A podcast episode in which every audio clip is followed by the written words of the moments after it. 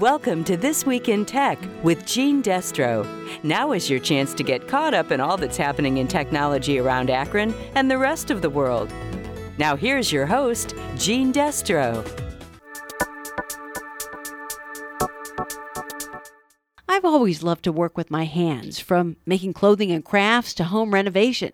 But when it comes to big things like washing machines, cars, or even just my mobile phone, like most people, I'm pretty lost and have to pay big bucks for somebody else to repair it. However, there are a whole lot of people who would much rather do it themselves and, unlike me, actually have both the skills and the replacement parts to do it. But they can't because the manufacturer designed it that way. That's why there's a big movement going on nationwide right now called the Right to Repair. And President Biden recently added fuel to their fire with a sweeping executive order directing federal agencies to promote additional competition in the U.S. economy. One of those agencies, the bipartisan Federal Trade Commission, voted unanimously to ramp up law enforcement against repair restrictions that prevent small businesses, workers, consumers, and even government employees from fixing their own products. FTC Commission Chair Lina Khan. Companies routinely use a whole set of practices, including limiting the availability of parts and tools, using exclusionary designs and product decisions that make independent repairs less safe, and making assertions of patent and trademark rights that are unlawfully overbroad.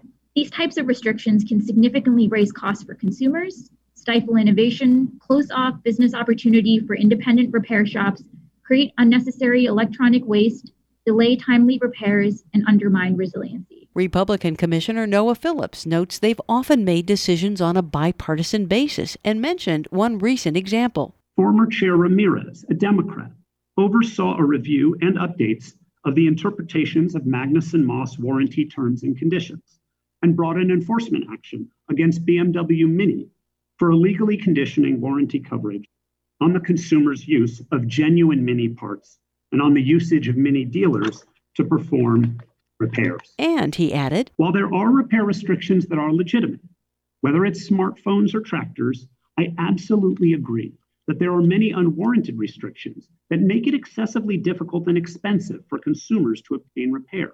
Meanwhile, Commissioner Rohit Chopra, a Democrat, talked about the serious real world consequences for consumers and for our nation as a whole when people can't more easily and affordably repair the things they own. You know, the pandemic exposed very serious weaknesses in our nation's resilience and ability to recover from shocks. And while we typically view improper repair restrictions through its effects on fair competition, consumers, and small businesses, the right to repair movement also showed us how these problems can be matters of life and death. During the FTC's review of this issue, we heard about hospitals worried that they would not be able to fix ventilators because a manufacturer was seeking to deny access to repair them. Outages caused by repair restrictions like these can really make a difference in times of emergencies. Families with broken appliances, including refrigerators and other devices necessary for day to day life, have been blocked or stymied from even attempting to fix things themselves. Farmers relying on tractors and other equipment couldn't always access an open repair market, which can lead to spoiled crops and missing out on critical income.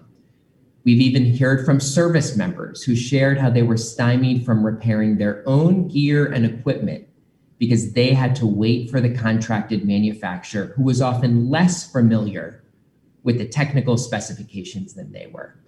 Items such as computers and cell phones, already such an essential part of the lives of many, became a primary pathway to obtaining food, medicine, healthcare, education, and at times the only means of communication with loved ones. The nation started this school year with a vast laptop shortage. We were reportedly 5 million short at one point. The start to remote learning, already so astoundingly difficult, was worsened by unnecessary repair restrictions on refurbishing computers, leaving those students without one unable to learn. The business incentive for many makers of equipment and devices is to figure out how they can extract recurring revenue or to induce new purchases rather than allowing families and businesses to reap the benefits of an open and competitive repair market. This isn't just about saving money, When laws go unenforced, we weaken our country by making us less resilient and less able to meet our basic needs, particularly in times of stress. We make it harder for the most economically vulnerable, and we deny opportunities to small and minority owned businesses. Unreasonable restrictions on repairs can hit communities of color and rural communities particularly hard, both as consumers and as business operators. To find out what people in our area might be thinking about the issue, I reached out to the folks over at the Akron Makerspace, which is a nonprofit organization with a workshop downtown where anybody who just loves to tinker and make things can bring their creations to life. From metalsmithing to woodworking, sewing, robotics, 3D printing, and more, you can find help, mentoring, and an enthusiastic community to help you turn your vision into reality.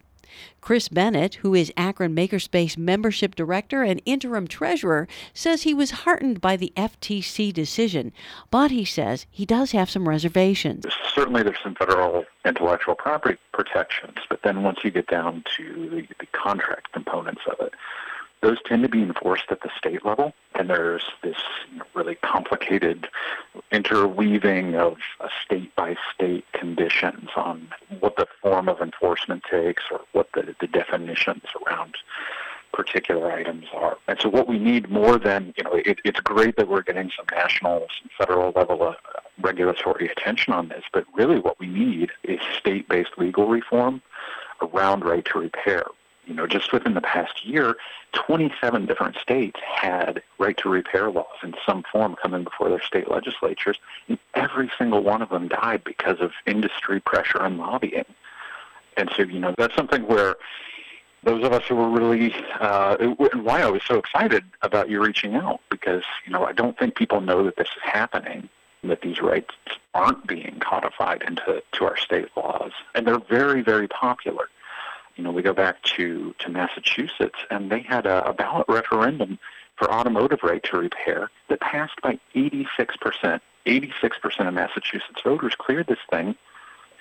The auto industry came back with some changes in their practices to even circumvent the new laws. Another ballot referendum, and it passed again by even just one of these overwhelming margins. You know, 70 plus percent of the so twice, you know, right to repair was upheld by voters. And I think you'd be hard pressed to find individuals who are like, oh, please, let me have one option for where to repair my car, and it's the same place that sells me a car.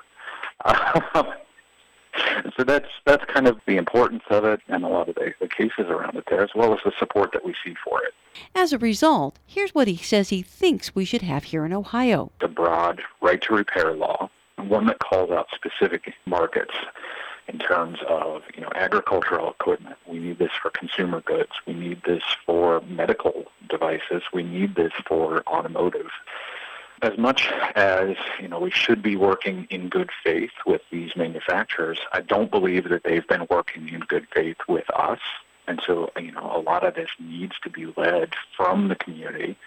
You know, if our legislature is unwilling to act on this for you know whatever whatever their motivations are. If we don't get it through legislative action, we need to take it to ballots and just show the overwhelming support that a broad and permissive right to repair has among the people of the state, whether that's farmers needing to work on their tractors or independent automotive repair shops or just a family whose laptop just broke.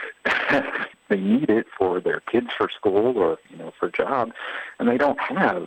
You know, it, it's going to be a, a a burden for them to come up with the money to replace it outright. That was Chris Bennett. He's the membership director and interim treasurer at Akron Makerspace. If you'd like to find out more about the issue, you can reach him at chris at repairohio.org. In addition, you can visit the following organizations' websites for more information repair.org, EFF.org, and of course, where we started our conversation today, FTC.gov. And that's it for now. Stay happy and healthy, and we'll see you again next week. That was This Week in Tech with Gene Destro. Tune in next week for more tech news on 93.5 1590 WAKR and WAKR.net.